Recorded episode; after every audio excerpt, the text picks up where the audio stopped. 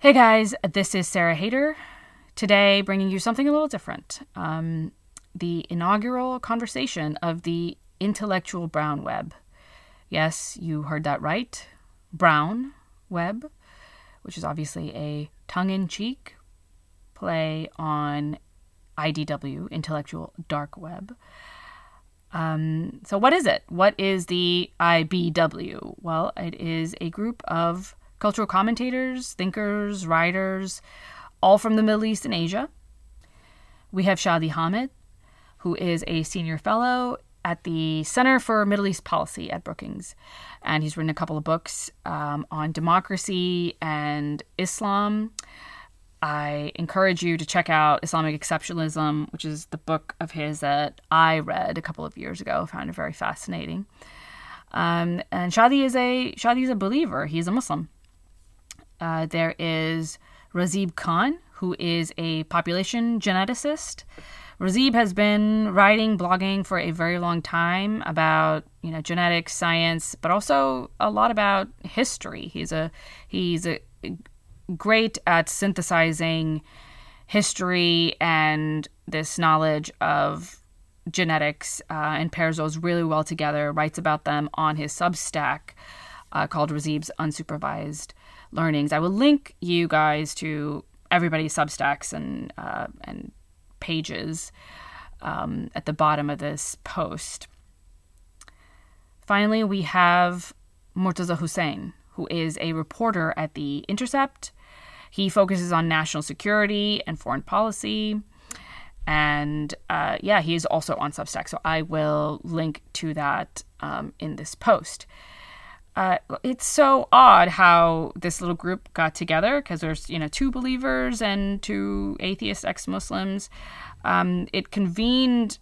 I think the, the the the the point at which we all came together was a tweet that Shadi sent out about uh, the you know potential for a brown rebellion.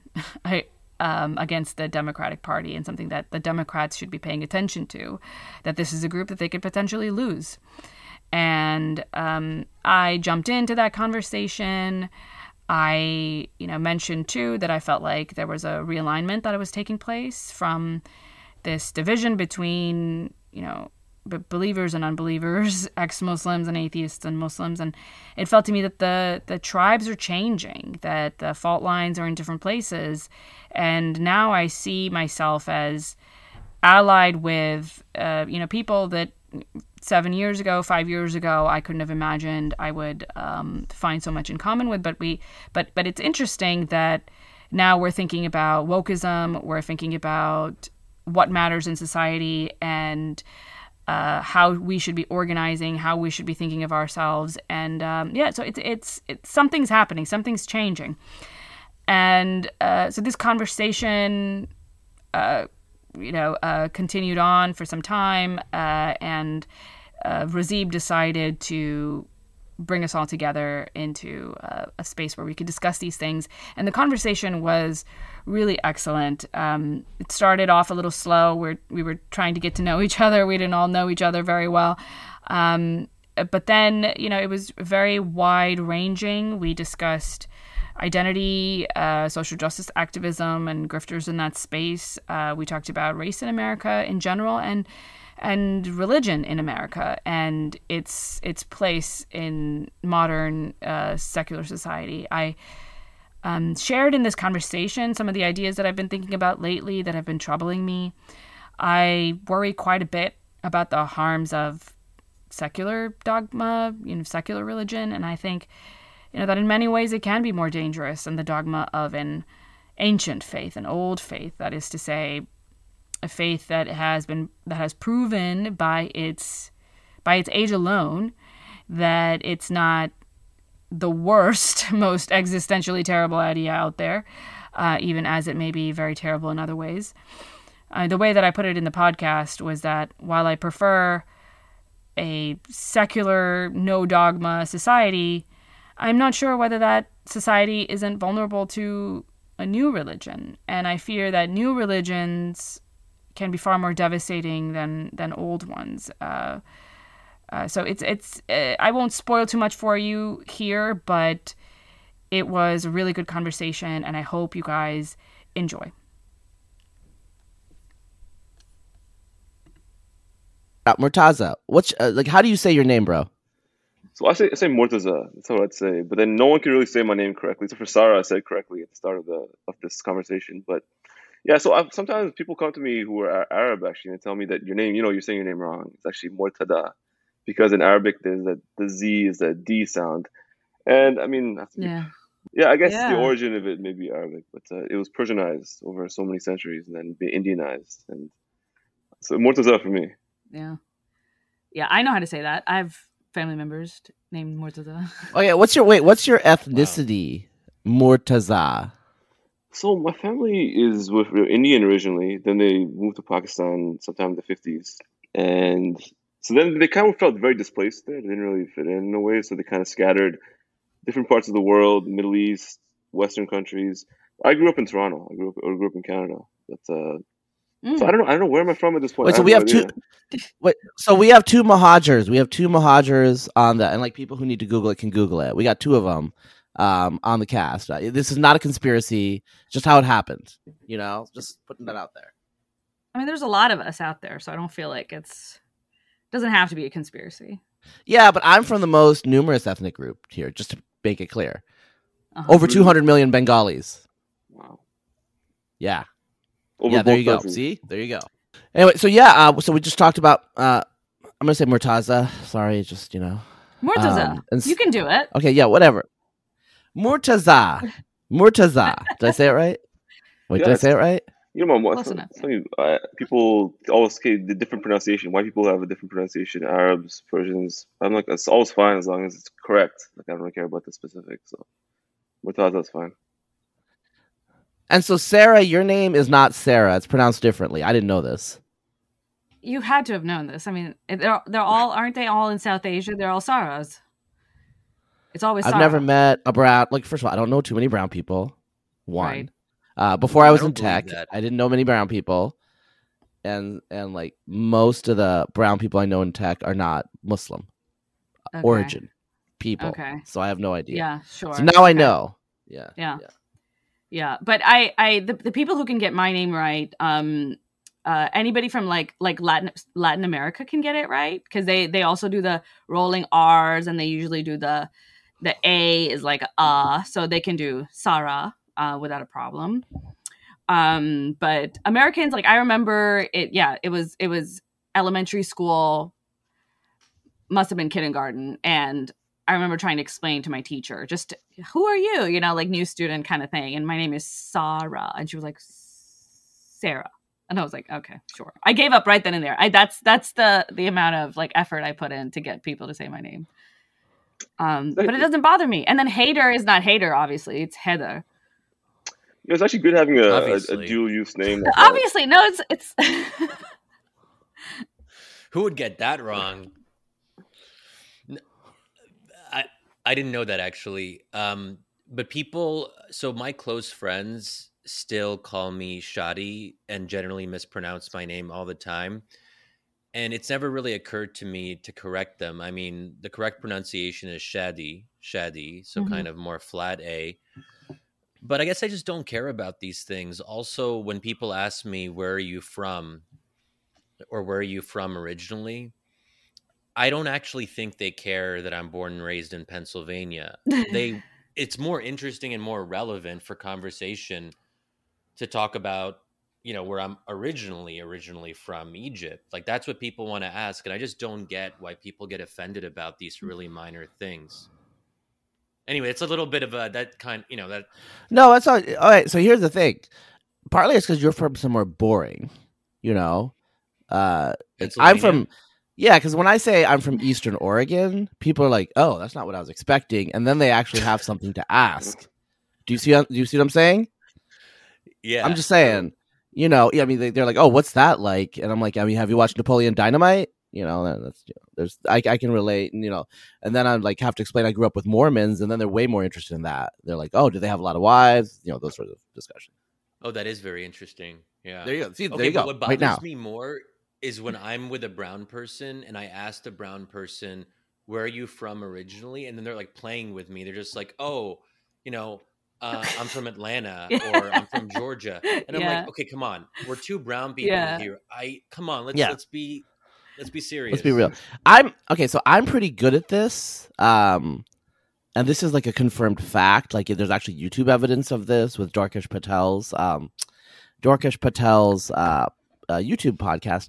I can actually recognize people of Indian subcontinental origin by their caste, just by looking at their face. I've done this before. Uh-oh. I just did it at a party.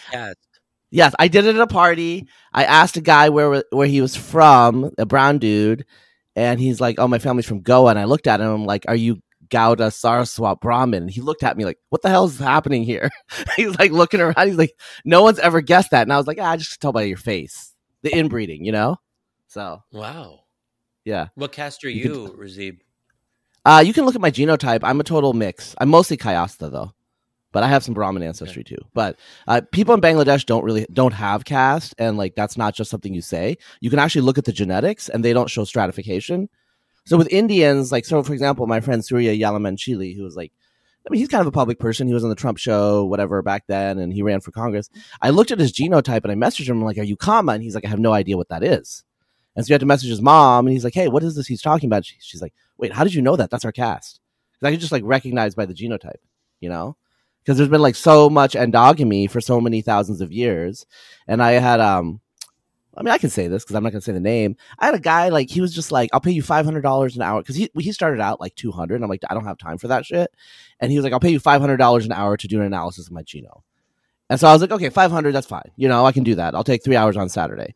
And so I probably shouldn't have said that number. Now people are going to say I'm an asshole. But anyway, um, so anyway, um, I should have just said a large value per hour. And so, but he was a doctor, and he was like, "Okay, but first you have to like guess my cast." So he sent me the data. I guessed it within five minutes, and he's like, "Yes, that's correct. So let's go." And so then we did the three hours, right? So uh, with with Indian people, it's not that hard because the the stratification Does that remain and the- true with Indian Muslims? uh, remains true with Pakistanis, which I like to make fun Oh. of Pakistanis about because I'm just like genetically. Yeah, well, it's not just inbreeding because inbreeding is that's a, that's like the so Muslims do the paternal cousin thing, uh, parallel cousins, which is rare. Most societies do cross cousins if there's a norm. So opposite sex siblings. Um, so you see that, but that's a different genetic uh, signature than what you see in subcontinental people, where it's like really, really thousands of years of endogamy. And so you see this in, in I'm going to say Pakistan, like a white person, right? But you see this, like it jumps out of the data. Um, when they looked at the data for Bangladeshis, I've literally had geneticists email me and be like, "What's up with you people? You don't actually look like Indians or Pakistanis. Like genetically, we do, but the structure doesn't look right, which means that we actually outbreed." Does that make sense? Mm. So when Mm. people from Bangladesh say they don't really have caste, that's actually literally true. When people from Pakistan say it, they're lying. Like they know who's who. Um, I don't know how because I haven't like asked them in detail, but like people are not marrying people randomly in Pakistan. They're like doing it just like they do it in India, where certain like so when I look at like the Punjabi sample from Lahore, uh, it's all over the place, and which indicates like a lot of of endogamy. So they're continuing the practices of, you know, I mean, But most I don't think because but they don't they don't recognize it as caste. They don't know what it is. You know, like my family, like they don't recognize.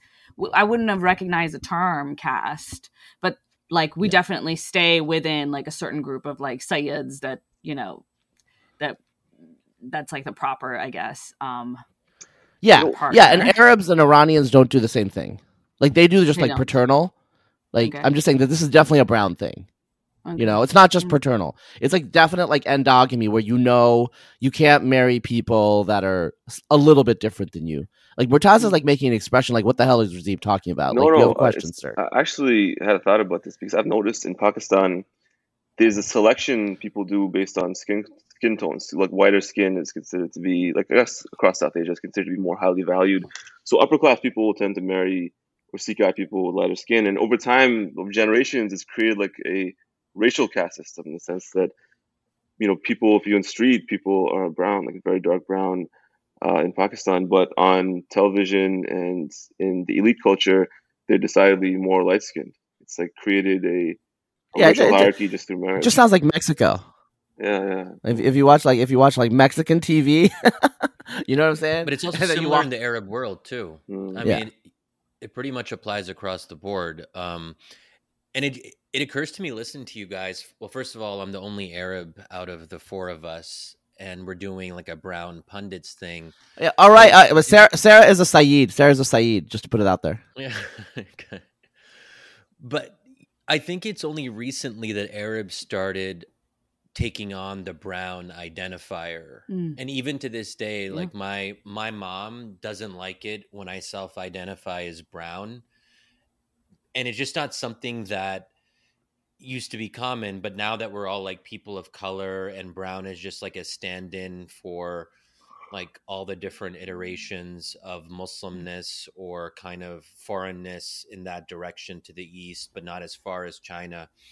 Um, that brown, you know, yeah, that's a really it's a really interesting shift um, that's happened because I never used to think of myself as brown, and there certainly is a kind of bias towards lighter skin in Arab society. Certainly in Egypt, that is something that you see. It's not really talked about, but if you start to pay attention, you kind of see it everywhere. yeah, my Egyptian friends, like in high school, I remember used to say, like when we would talk about this kind of stuff, they would self-identify as white. And then I, th- I On the think that on the if I, if I they ask them now, on the census, they they wouldn't say that, huh? Yeah, on the On census. the they're- on the on the census, they're forced to though.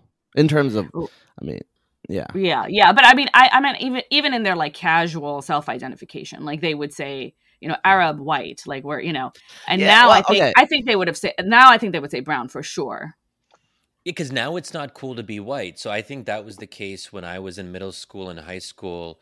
Arabs were actually white adjacent, and I think we wanted to be white Mhm. adjacent because whiteness was still, in some ways, an ex- the standard that people wanted to, you know, strive towards. Now, being white is decidedly uncool and unappealing and now no one is trying to be or like mm. not no one but especially in like highly educated urban centers yeah. an arab person isn't trying to be white they're trying to be brown Mm, or they want to like identify as minorities in a more distinct way just whiteness is just like it's so out of fashion now This is the first time the stock price of being white has gone down in like centuries of a bull market of being white. Finally entering a, a bear market. No, that's fair. Well, I- I feel I feel bad for people who tried because like you know Jewish people tried for a very long time to be identified as you know the part of the majority community to assimilate, and then they really made it, and then you know now it's like considered to be bad or is it becoming bad. I think it's not as bad as may be contend be be in the future, but uh, yeah, people are trying to opt out again after you know trying to opt in for a long time. Yeah, that's pretty funny. Okay, I saw some crazy stat that in some top university, in the admitted freshman class, that maybe like 60, this was probably like either Princeton or Yale or one of these other cla crazy places where they go really hardcore on this stuff. And apparently, like something like 50 or 60% of incoming freshmen were of like mixed racial background, i.e., non white. And so people are lying Yeah, they're lying, but they're also like finding anything in their history and really trying to not be white in a very active Yeah. and self-conscious way. Yeah. Yeah, feel so, like we okay, should let's talk. About, we should wait, wait, wait. We should, we should before we move on. We should talk about our Rachel, Rachel Dolezal. Yeah, yeah. brown- Oh, are you talking about what is it? Raquel. Rock. So- Saraswati. Raquel I don't know what kind of name this was. Yeah, uh, I don't know. The, Sarasvati. Yes, Sarasvati. okay, Okay, you I tell the story because this is hilarious. It's Raquel Evita Saraswati. There's like a Okay, this middle is- name. this is it- a a white person's idea of what a brown person would be named, but this was like created in um, you know, AutoCAD or something. But go on, Sarah. Why don't you give the the story? I mean, I don't have a lot of information about this. I just thought it was a super interesting um, person, and, and it was just like I know, I, or I used to know her. I used to sort of like be in the same circles as her. So this woman is a progressive Muslim activist, um, or that's how she identified. And she's hijabi, and she's very good looking, um, and very really cool makeup and like jewelry. So she's like a cool hip, like a hip hijabi, you know, like the super cool, cool ones. Um, So, you know, like pride flag, BLM type like person, but super Muslim and this is my community and my people and all that. And she seemed very nice to me. Like any, you know, anytime I uh, ran into her, kind of dumb, but like harmless, kind of nice like person. But I always felt that there was something about her that was not odd, but I just assumed she was super mixed or something because she never really hit the note perfectly right for any of the various like ethnicities yeah. she was oh, trying to be a She is mixed. She is mixed. She's Southern European and Northern European. Yeah, yeah, yeah. So she she's a she's evidently she's a convert. Turns out, so she's been in Muslim circles for a very long time. She's been an activist um, in Muslim circles for a very long time. She's been leading people to believe that she is what Indian? What did she? What did she? She, she hit like all Indian, on the ethnicity. She's Arab. Latino, yeah, yeah, yeah. She's she's Indian. queer, Latinx, Arab, South yeah, Asian. Okay, that was the part that stood out to me. That she also self-identifies as queer, and in the Intercept article that like outed her, like someone in her university was explain or or in the Muslim organization or whatever she was part of was explaining why they brought her on. Not couldn't have been a Muslim one. It was then. a Quaker, thing, Quaker organization. Quaker, but like in this kind of secular organization, they're literally like, oh well. She basically hit all the boxes that we were looking for, and the queer thing like really stood out to us too. And we're like, "This is amazing!" And she seems like she's competent. Let's bring her on. Yeah. You know, yeah. I mean, okay, white, Sarah, white, white women are really good at nonprofit work. To be fair, white women are very good at nonprofit work, so she probably was. They competent. dominate the they dominate the nonprofit industry for sure. Yeah, so I I didn't really know her like all that well or anything. Just that we were swimming in the same circles because she was.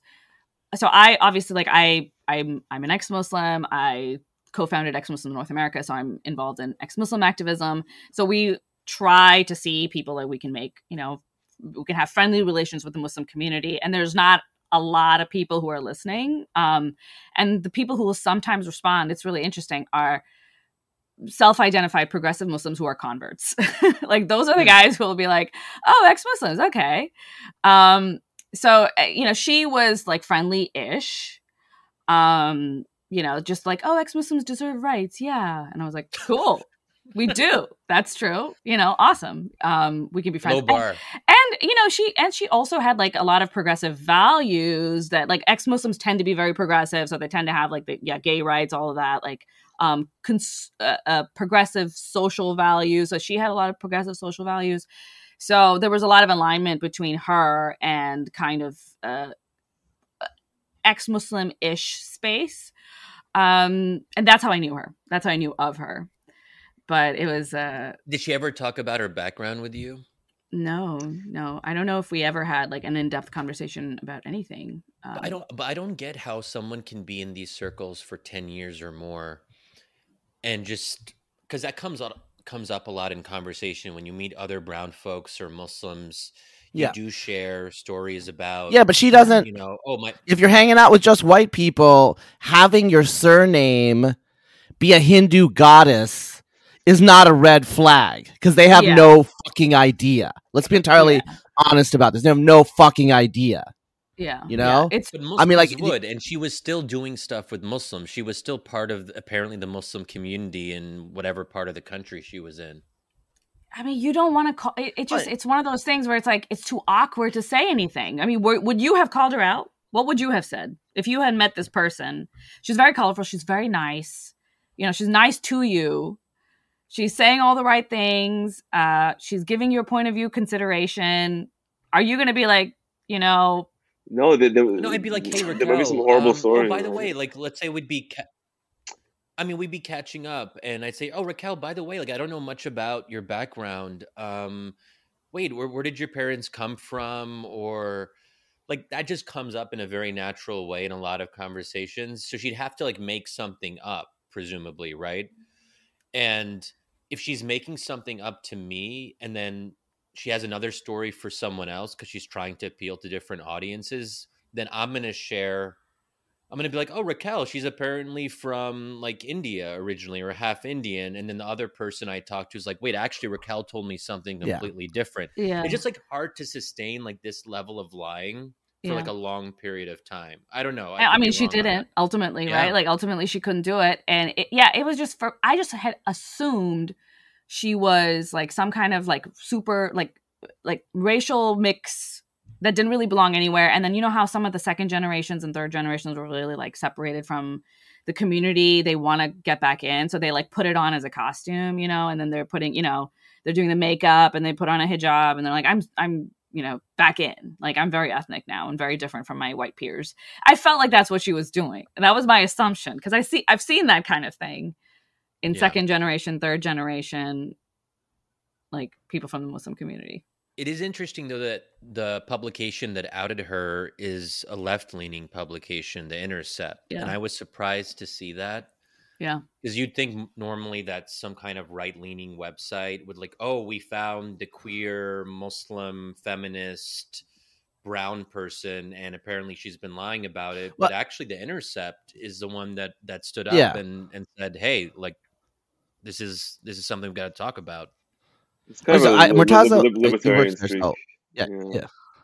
It's kind of like a There's libertarian. a, there's a lot of non woke people. I feel like a lot of non woke left people at the intercept. Yeah, You know what's funny? The one the one Mhm. thing about Well, I mean, these, the uh, founder of The Intercept is a libertarian-leaning you person. mean Glenn? yeah. Yeah, Glenn. yeah, yeah. Well, you know, it's funny actually. Like, uh, I, I don't necessarily mind if someone decides that they identify with a different race or community. It's actually like I think it's okay in a way. If you can be a different gender, I think it's okay. You can be a different race if you want to. But the thing I find annoying sometimes is that people who do Oh. Yeah, we're getting canceled now. We're getting canceled now. No, I mean, like, I, I don't understand why. Wait, Morteza, can you say more? Yeah, like I don't necessarily mind if someone does that. They say I just feel I identify more with this community, and it's this is the reason. Fine, but the thing I find annoying is that when they do that, they I want to be a professional brown person. I don't I don't just identify with brown. I don't want to work at you know UPS or 7-Eleven or something like that. To be a typical brown person, I want to be like professional activist brown person who is like a caricature of a brown person.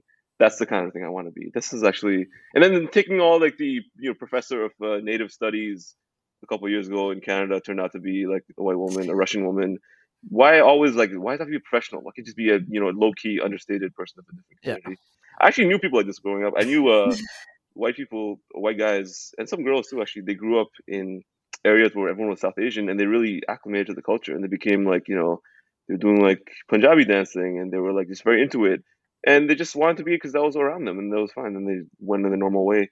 But I find that these very highly educated people, they kind of like, you know, they want to make an insulting activist caricature of what a Muslim person is. And I guess this lady is kind of like, as Sarah was saying, she kind of like really went to the nth degree in like the, the costume and, you know, all the boxes she's ticking and so forth. And it's kind of like weird because these people are not, this I don't see her represented like the average person.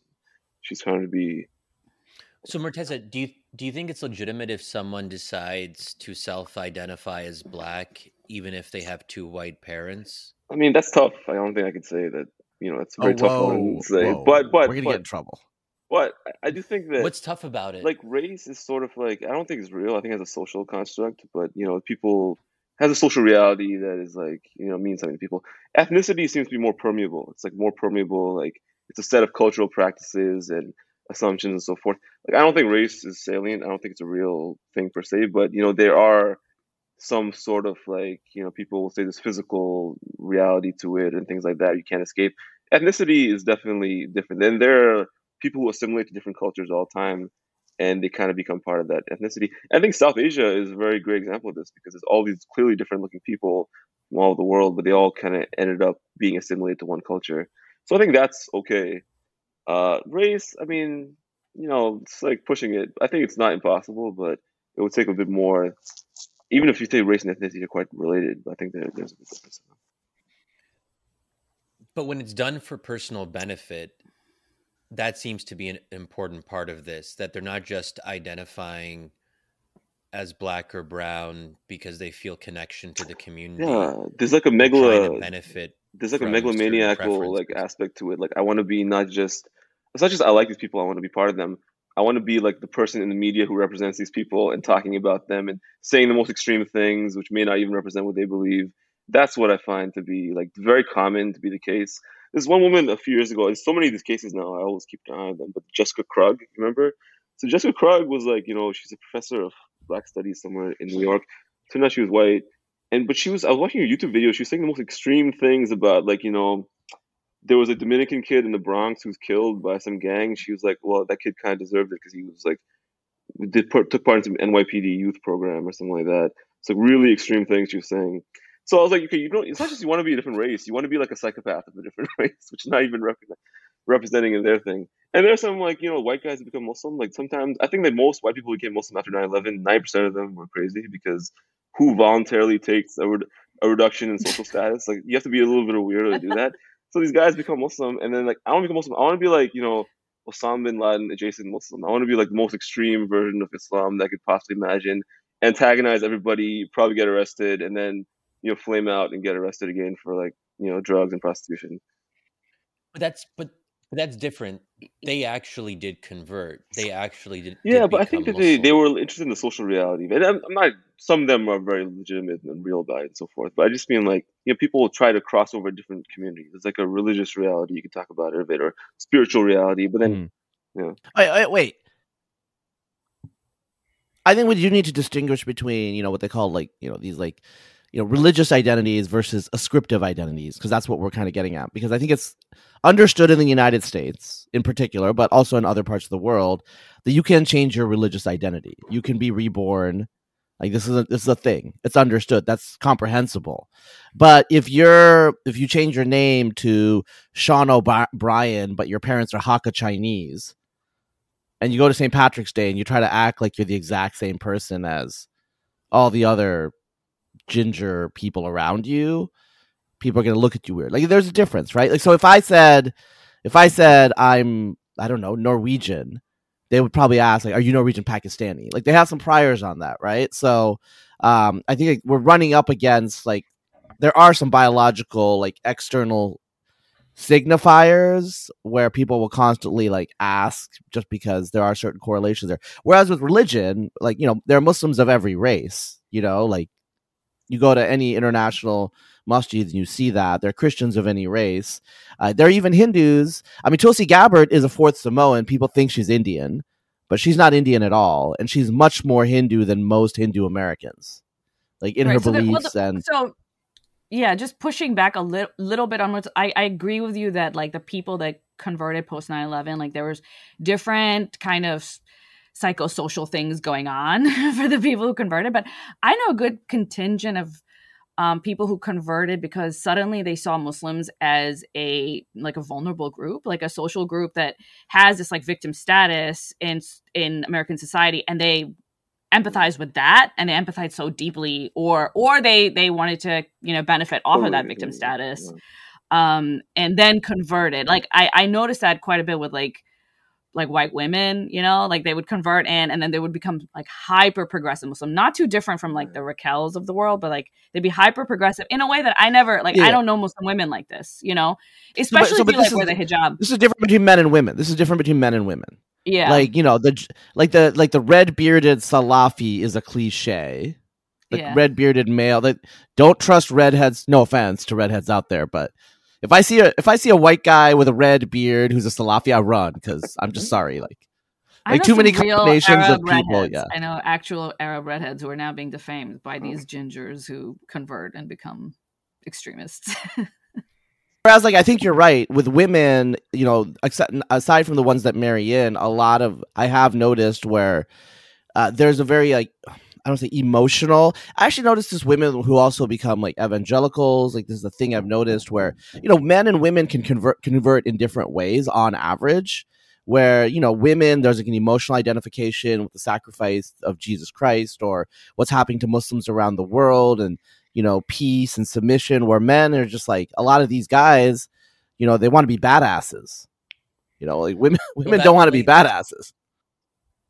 Well, that relates to Andrew Tate and as you guys, I think, know, I, I wrote this piece recently for the Free Press on the rise of political conversions, with Andrew Tate being an example of this. And it's precisely as you say, Razib, that when he explained why he converted, he didn't say anything about like really creed or spirituality or his personal connection to God. It was that Islam was the last uncrushable religion. He actually used the word uncrushable. And for him, Islam is masculine and misogynistic.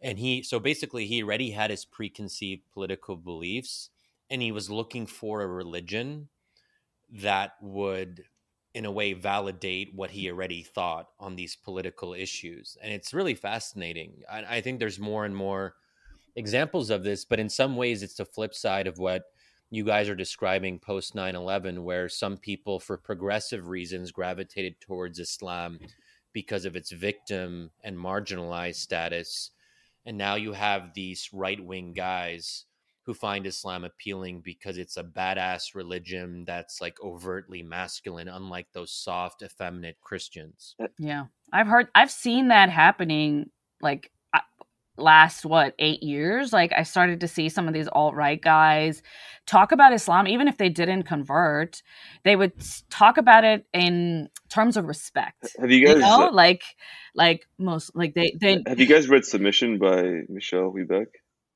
the novel yeah. So yep. there's. Yep. I love it's it. amazing novel, like, but like for those listening who don't know, this is novel based on this uh, a French author, very controversial French author, and the premise of the novel is that France in like the year 2022 or something elects a, a Muslim Brotherhood leader and like kind of submits to Islam just in this way. So he kind of describes the character in a book named Rediger, and he's like a far right kind of guy, and like he's like describing why he became Muslim in some way, and it's not like complimentary towards Islam. It's a very caricature, like you know, everyone's like marrying like four 14 year old girls and like stuff like that. It's kind of like making fun of him a bit. But the premise of the book mainly is that he's so disgusted with liberalism and the trajectory of liberalism. He's like so you know deflated and can't do anything anymore. So his idea, he idealizes Islam as this other, which is like a macho, misogynistic other, which but still like very competent in this world of like they're putting like you know, building buildings and doing all stuff that he's imagining them happening. So I think also when you're so disgu- disgusted with your own status quo, you can kind of like idealize the other, and you know, it could be something that you know, thing you're not expecting why they idealize it. But I think that these guys are going to be disappointed because I think that Islam is very, it's actually very impacted by modernity, and in many ways, it's been sort of neutralized by its confrontation with modernity in a way too. So they're going to convert, and then they're going to do it because they think it's the most based religion, quote unquote. But you know, they're not going to find. I think they'll be very disappointed. The thing is going to be just completely this reality that's untouched by the things that they don't like. But you know what's interesting about Houellebecq's book is that, like, like you're saying, there is a caricature of Islam, and I think generally the book was seen as quite anti-Islamic. But when I read it, I I tend more in the other direction. Uh, it's not necessarily like an an embrace or of Islam, but there is this grudging admiration, you know, similar to what what you described that I find, you know, it is this sense that France is lost and that Western civilization is lost, and then you start to feel envy. Um, and I and this strikes me because not only with people like um, like Houellebecq, but when I was interviewing AFD officials in Germany, so this is a far right party, and whenever Islam would come up, I was struck by how they both kind of hated it, disliked Islam, but they couldn't help but have an admiration for it at the same time. And, you know, to paraphrase, I think one of the key things that I got from them, they would say things like, if only we could be like the Muslims are. The Muslims retain their identity. They have this zeal and passion for who they are and they're and they're not afraid of showing that in the public sphere.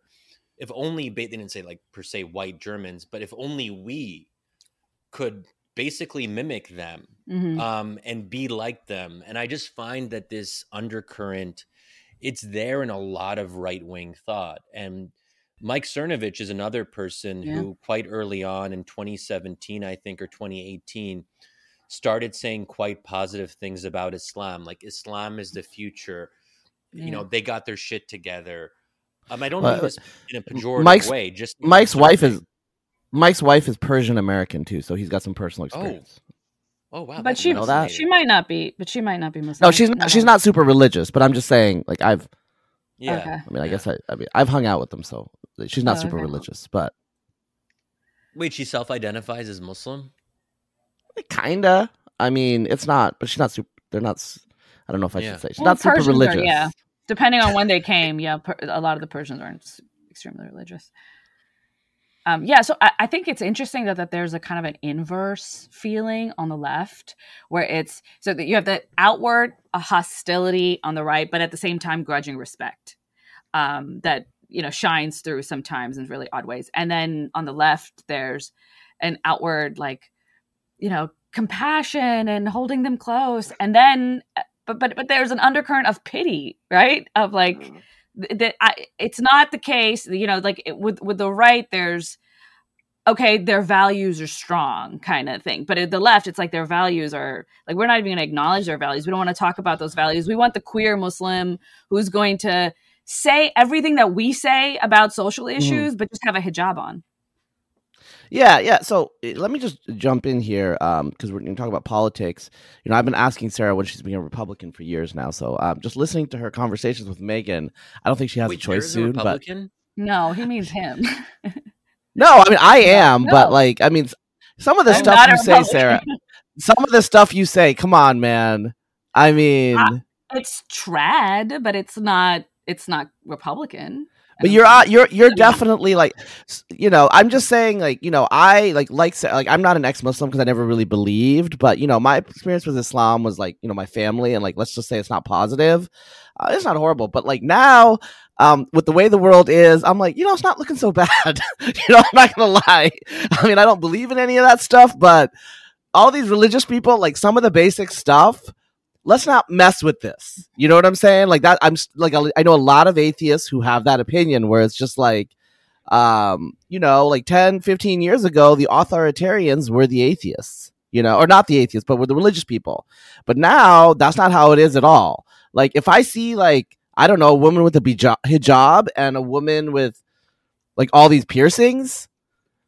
Uh, who would I rather talk to? Who would like be more threatening to me? Like I got like now it's like I know who I would rather talk to, right? And that's a weird position thing for me to say uh, compared to me like 20 years ago after 9-11 or whatever, right? So like a lot of things are scrambled uh, in the world because, um, you know, it, it, there's there's no like moorings and like mm. at least when you talk to religious people you know where they're coming from like i got no idea what's progressive now because five years ago i have friends that were saying things that would get them super canceled now and they act like it never happened. You know. Anyway, just... but but by definition, progressivism doesn't have any fixed content. That's that's inherent to the very. Well, neither does conservatism. Neither does conservatism. Yeah, but Islam does have some fi- fixed content in terms of the creedal requirements of the faith.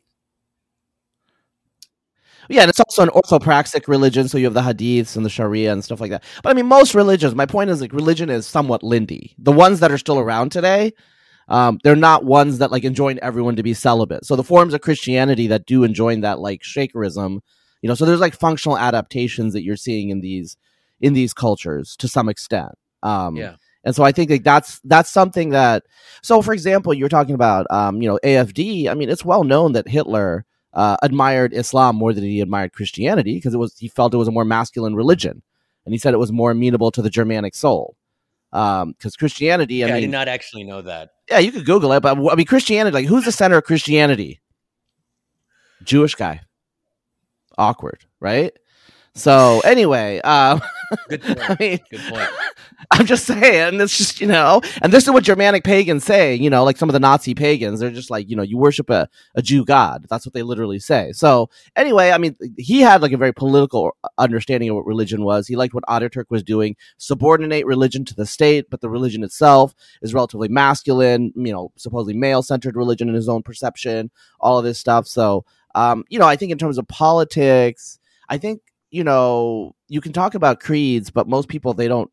Most Christians do not understand what the Athanasian formula is and the Aristotelian philosophy that that idea comes from, as opposed to Arian Christianity, where the God is subordinate to the Father. All of this stuff, like that, is not something that is affecting most people. Uh, most Americans who are Sunni Islam, you know, they don't give a crap about the Shia versus Sunni. You know what I'm saying? I mean, for most normal people, they're not religious nerds. They're not religion nerds, right? It is about the sociality and the socialization. And some people that were atheists, they were atheists because they have serious issues with religion. Um, they have yeah. serious experiences. And there are Catholics who were molested by their priests and they're not Catholics anymore. And there's a very like con- strong connection on what happened there, right? And so I think it's it's a little hard to, you know, um, unpack those sorts of life Yeah. experiences, emotional reactions. But I think your broader point, and I'd be curious what Sarah would have to say about this. You know, whatever we think about the theology of Christianity or Islam, I think there's a pretty strong argument, especially now, that more religion is better for society. The more Christianity and the more Islam we have in American society and American public life will probably be for the best. Mm. And because Why do you say that? Why is it the why is it for the best? Because as as as Razib said, it it offers fixed meaning, it offers structure, it introduces constraint and institutions that regulate social action. Without all of that, we just have endlessly moving targets Mhm. in the progressive mindset Mm-hmm. where nothing is stable, everything changes. And I think progressives, you know, because they don't necessarily think about the next life, they're not able to defer judgment. For them, if this is all we have now, Mhm. then we need to judge people immediately. We need to resolve problems in the here and now. We have to be hyper political because we can't wait for God to to institute justice. It must be man Yeah. that institutes justice through political means. Where if you're religious, you can learn to let go and say, look, you know, things aren't perfect now. Let's try to do our best. Let's tie our camel. But then the, you know, whatever that, the prophetic hadith about tie your camel and then trust in God, you can let go of the camel because you know that there's going to be an accounting in the next life. Yeah. And that I think is a very liberating thing when you think about it that way that life is elsewhere. There is something beyond us. Human beings are not sovereign. If God is the ultimate sovereign, then it it kind of it creates a kind of intellectual humility in theory. Obviously, a lot of religious people don't actually follow through with this kind of um, logic, Mm-hmm. but I think that is like what religion can offer and what we as Americans need now more than ever. Okay. So I have some complicated thoughts about that. Um, what you said about justice in this life, um, it's interesting that you said that as like a very like uh, like as this part of the problem, but I've always seen it in myself as an important part of why I do what I do, like why I'm an activist rather than an intellectual. You know, by you know why I didn't go to law school and I decided to to work in the world instead because I I think it's very important that we end our lives here in a way that's that's meaningful um you know on its own terms but but i have evolved in my understanding of what religion offers people since i first left faith. I mean that happens to a lot of people. You leave islam or whatever christianity and then you have a lot of anger towards faith um, and that resolves over time. I don't think I ever like in my activism I don't think I ever had much anger about it but there's there's still obviously some social restrictions um that are really important within the Islamic tradition that I obviously disagree with. Um very deeply um Such as uh, I, I feel like well it's we can have a different discussion about what Islam is and what Christianity is. I feel like maybe it's important to have like then a Christian person because I think there's a, an intolerance towards you know freedom of speech in Islam that is central to Islam um, that I can't uh, you know it's hard for me to to swallow. Christianity doesn't have that same problem actually, but to your broader point about what religion brings to the table and how it might change someone psychologically in a way that limits the insanity i guess that you might that, that they might feel is just and i i have come to appreciate that a little bit um especially more recently with with the gender stuff. Um i've been really interested in you know how suddenly things that beca- that were absurd five years ago are suddenly not absurd anymore. And it's happening so fast you know so so it's we're changing our meanings of of really important social categories like man and woman very very quickly.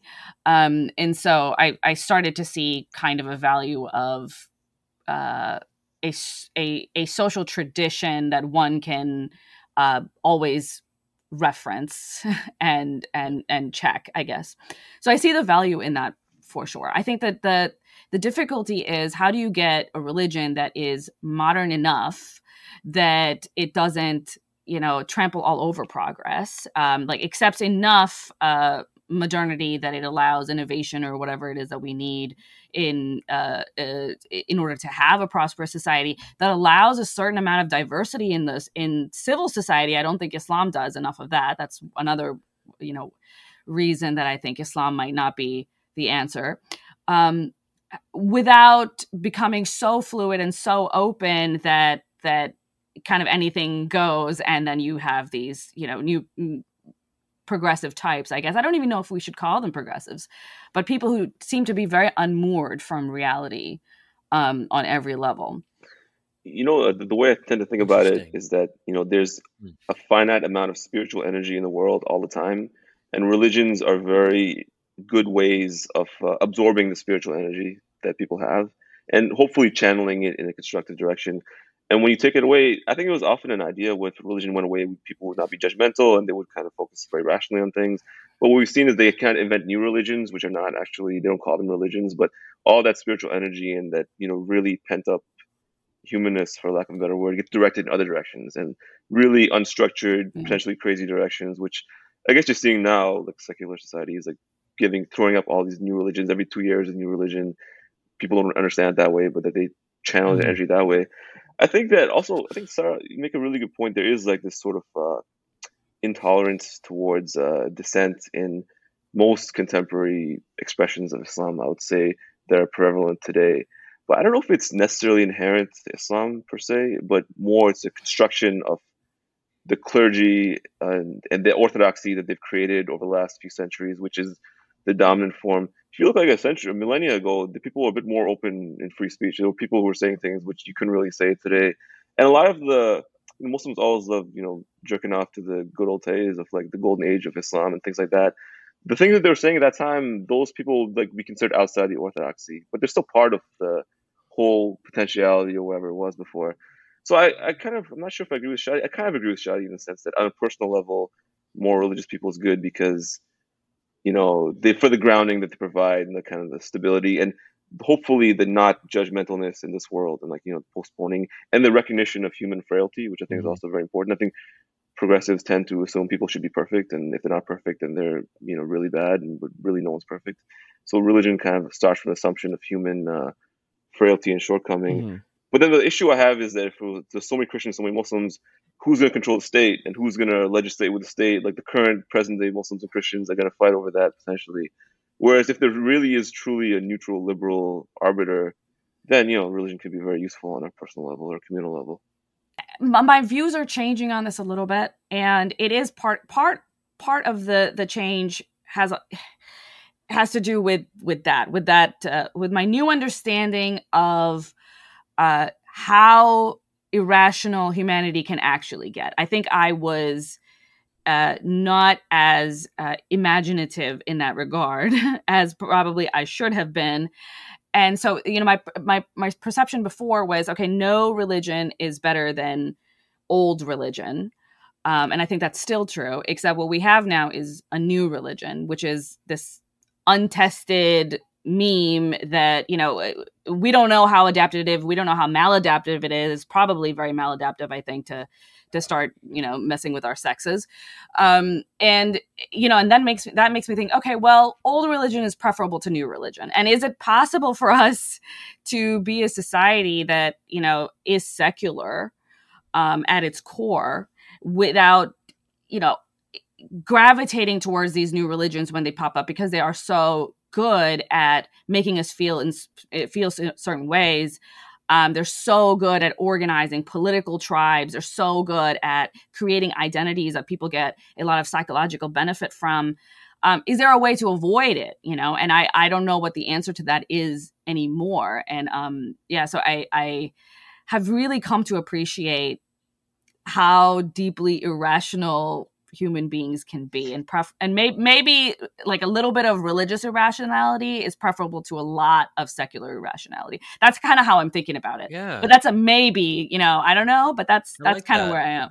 Well let me ask you sarah i mean so i think that like one of the issues here is is it possible to have no re- so if the options are old religion new progressive religions and then we have the alternative that you prefer of a secular society where religion just doesn't matter all that much i think from a religion from a believing standpoint if you think that god exists then presumably god created human beings with an inclination towards him mm-hmm. that god implanted within the human person um, a need and desire for god for something transcendent and if you take that premise, that means that by our very nature, we can't be without religion, that over time, humans will tr- find something else to find meaning and transcendence from, whether it's a political ide- ideology, whether it's communism, whether it's wokeism, that there's something about being human that requires belief and requires meaning. And we're going to have to find it somewhere. And yeah. that goes back to Murtaza's point that if that is a given, the question is how do you absorb that natural spiritual energy? If yeah. that makes sense. But I mean, Sarah, do you believe that people can actually find a way to withstand this common human desire for meaning and transcendence? Yeah, I don't know. See, I think that to, that's an open question to me right now, and I think we're seeing sort of these op- these experiments play out in modern world. We've never se- we've never seen non-religious people at you know such a huge percentage of any kind of educated population the way that we're seeing now especially in the united states. So i think the way that this plays out over the course of the next 50 100 years will answer that question for you um shadi. But i you know i also like to say that i i understand that i myself am fallible in understanding what the possibilities and potentialities might be. So it might be the case that there is an answer, there is an adaptation that I can't conceive of today, but that will be possible um, or will come to pass uh, with the changes technologies bring to our you know social environments. Um, I don't know about that, and I can't predict that. So that's an open question for me. Um, it does make me nervous though, because I think that there are more ways to screw things up um, when we're trying on these new religions um, than uh, than there is to to yeah. So th- so from that perspective, I've become more conservative in my uh, intuition. Um, my political intuition, if that that's what makes sense. It's not the same thing as Republican Razib, um, but I, but I think there's a sort of I've I've I've come to appreciate um, Chesterton's fence um, in a way that I, I, I hadn't before. Yeah. So I don't know well, if t- I. T- yeah, tell the viewer or listener what that is, just real quick, just like just so that they know what you're alluding to there. Uh, I, do you want me to? Do you want me to look it up? You you know, Razib. well, it's yeah, it's basically like you know, like you don't want to mess things up. Social institutions, yeah, that's what like, it is. You know, might exist for a reason. So I mean, it's just a Burkean insight, you, right? And you don't know why some. We don't know why things exist. Like it's it's it is uh, harking back to our own um, fallibility in understanding why we do what we do and why it works. So there's, you know, there's why something act, there's why we justify a practice and why it actually works, and those are two different things. Um, and it's understanding that there's a distinction there.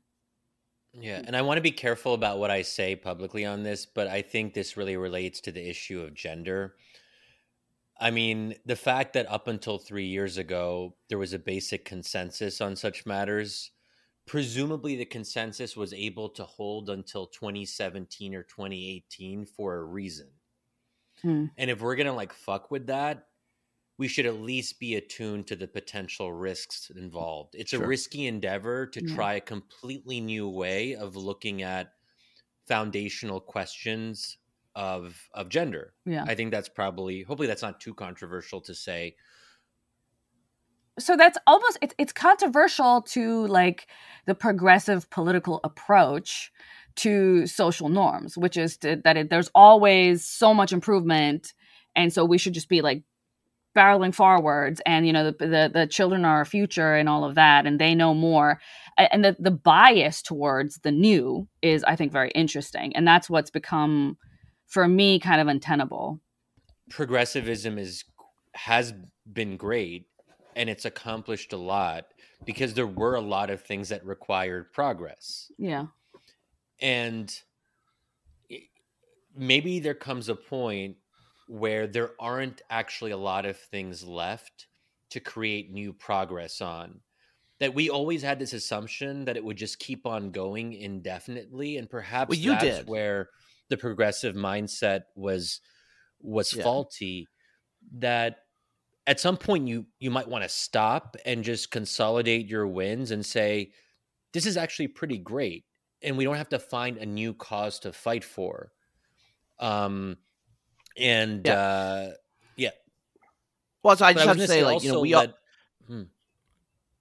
Go well, just ahead. really quickly, we all have like different combinations of things here where it's like, I've never been on the left, like ever. So I actually don't agree with that in terms of like, in terms of like, I never had, I always thought that like stuff was, I was always like paranoid that stuff was going to happen, that they were going to, and like, unfortunately, I was right.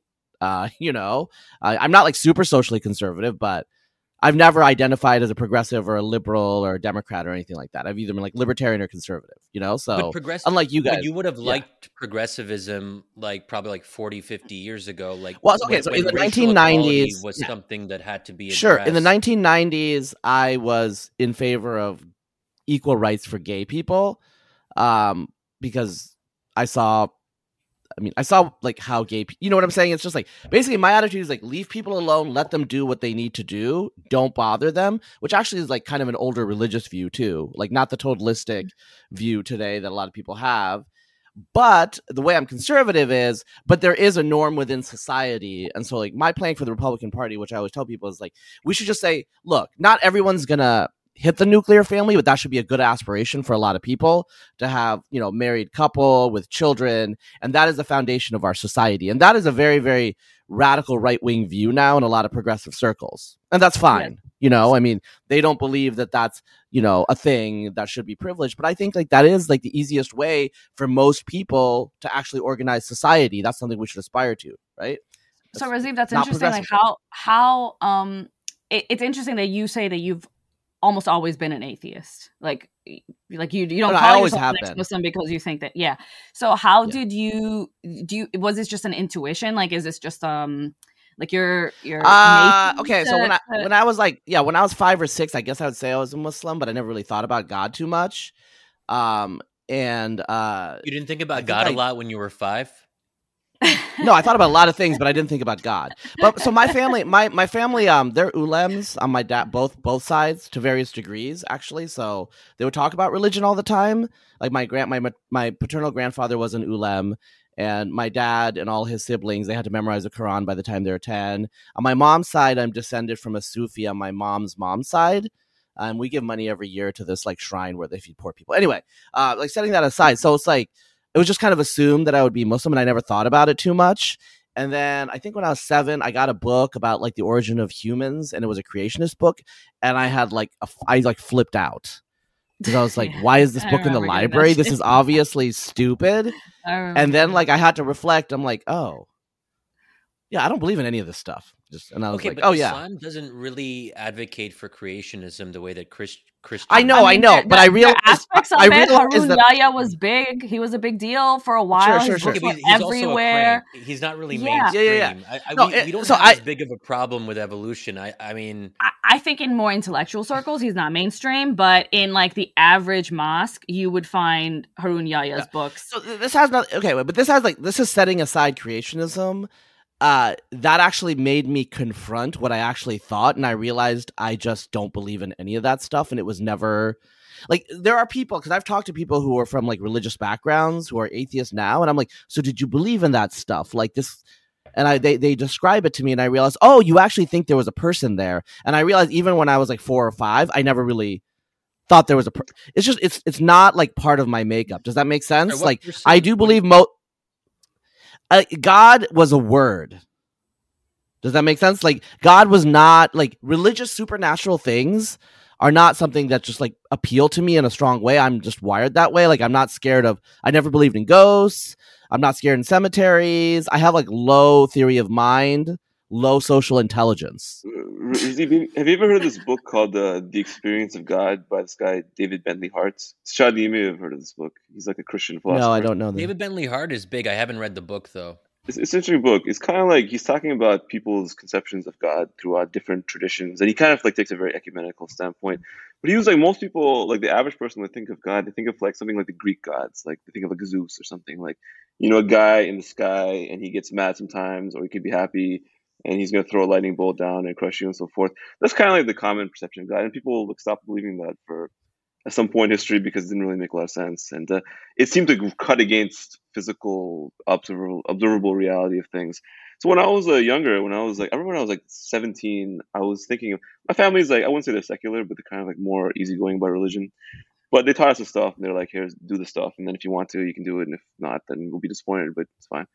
But so I was like, kind of like had some latitude. So when I was 17, I was like, okay, do I really believe in this stuff? Like, do I believe in like supernatural things? It's kind of is it just fairy tales to make people to control the masses and things like that? So I read this book by this guy Fazlur Rahman, and it was like some sort of analysis of the Quran. And I was like, okay, well, I'm going to hold off my decision. I'm going to postpone this decision for a few more years. And then I started looking into it a bit more, and I was like, well, I, I kind of decided later that most people are not really atheists. They kind of like, they just don't believe in this sort of uh, demigod thing, the supernatural superpower. But that's not actually the god of religions. The god of religions is something different. It's like defined by, you know, Thomas Aquinas or Ibn Sina. It's like an uncaused cause, and then you can get in touch with it by certain practices. You can do certain things to purify your heart and things like that that's kind of like the actual god of the things of the of the religions, pretty much uniformly among all of them. So I don't know, like I kind of like identify what you're saying, but then you know there are other ways a, of yeah. looking at it. Yeah, yeah, it's not a okay, person. Okay. It's not even really a discernible entity. Yeah, no, yeah. I, I, I hear what you're saying, but it, it is like the the the way that the average person thinks of it of God. Yeah, I don't think I is in this way, you know. Um yeah, and yeah. so it's that the definitely that and I'm I'm a very anti-spiritual person. I don't know. um that's probably that that that makes me sound terrible because Wait, you like, don't desire transcendence? uh no. I don't know what that means really, but I understand what you're saying when you. I, I, I, understand what you're saying when when you say that this is what humanity desires, and it's a good. I feel like this conversation has really weird. I don't know what that means. Okay, yeah, but I don't know what that means. No, it's uh, it, there. but but I I uh, the the reason I left had a lot to do with like the logical contradictions within the scriptures themselves, um, the the way in which they interacted with what we knew about the natural world. Um, uh, Harun Yahya's books were not irrelevant to this conversation, and then and then it was just like, oh, I'm turns out I don't believe in this, um, so I'm not a Muslim. So I was like, I was an atheist before I was an ex-Muslim, and then I and then I, you know, uh, tried to consolidate all that. But back to the conversation about progressivism and its and its sort of space now in the world. I think Shadi, that's interesting that you were saying that it was good up until a point, and I think. It, it, it, it, progressivism as an adaptation to um, a, a, modernizing society in which there are sort of these calcified social norms that need loosening whether that be you know like in the civil well i'm talking civil rights era and you know you know first wave feminism and then some of second wave feminism but um you know equalizing humanity and and uh equal dignity getting getting ourselves up to something closer when it when it comes to equal dignity. There was a space for progressivism and it's you know destroy norms destroy social norms. There was a place for that kind of a political tendency and there was a value in that kind of political tendency. But the challenges of the modern world are not that we are too restricted um, by any kind of norm. You know the challenge of the modern world is that we are we we have endless choices in front of us and we do not have a uh, maybe maybe enough of an internal sense, but certainly not in an external guide of what to do now. And so we are unsatisfied with every choice, or like a lot of young people, not making any choices at all, right? Like sticking around in this kind of adolescence stage till they're like 35, not marrying, not finding anybody, like, and, and I think that that's that's sort of the the the, the problem of society. So the the future political um uh you know party or movement or whatever has to address that. And i progressivism isn't addressing that because it's addressing the problems of really another society. Yeah t- totally agree. I think um we don't have enough restrictions. It's it's interesting that you use the word restrictions which is i think probably the you know one of the right words we can use but obviously has a pejorative connotation. So people might like constraint more but whatever way we look at it i think the question is freedom is good but how do we order freedom? How do we how do we just figure out where the limits are in a, in a practical way? And that to me is the fundamental question and you brought up the, the issue of uh, unlimited choice. I think we we have a lot of data and now about the paradox of choice and how people become less happy less content less satisfied the more cho- choices they have the famous jars of jam experiment mm-hmm. like you give people 27 jars of jam and they're going to be like profoundly unsatisfied with their choice because it's human nature to wonder what what else you could have had. Like dating apps are basically the jars of jam, but like for love. Like yeah. that can't be healthy for society.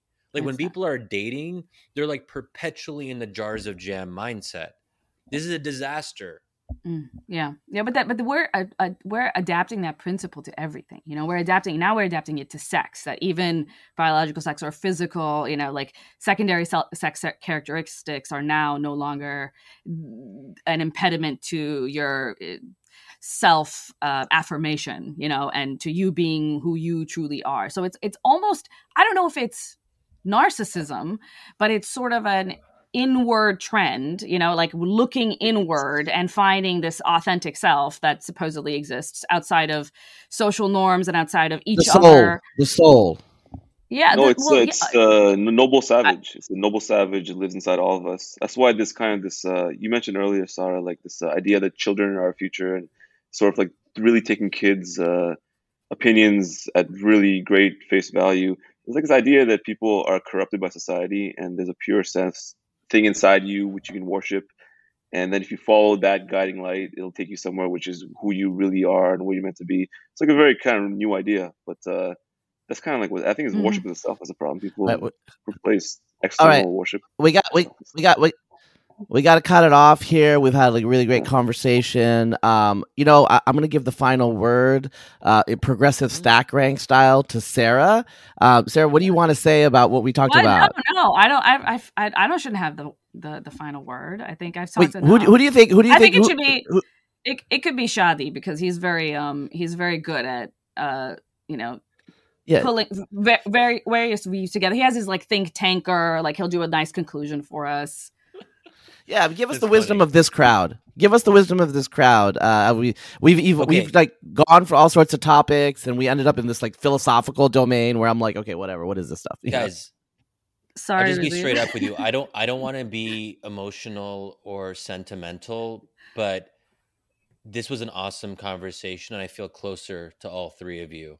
Yeah, I feel Yeah. like we we have like major disagreements, but like this was just really cool to like unspool these thoughts and I would like I think we should do this like every now and then as an occasional Sure. like ongoing thing where we shoot the shit yeah. because I, I have so many questions I would want to follow up on. Like, i love where we went, like towards the end on transcendence, religion, and and structure, really.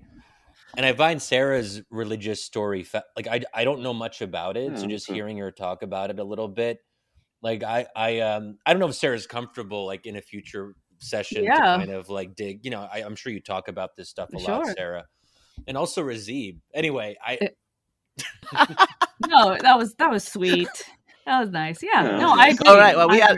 Yeah, we, we have an Arab poet, Arab poet signing us off. You know, uh, so I think uh, I think with that, um, the uh, inaugural whatever thing we're doing here um, is completed, and I will talk to you guys online. And um, I hope everyone else out there enjoy enjoyed this. And uh, yeah, white people, this is how brown people talk amongst themselves when you're not there. Just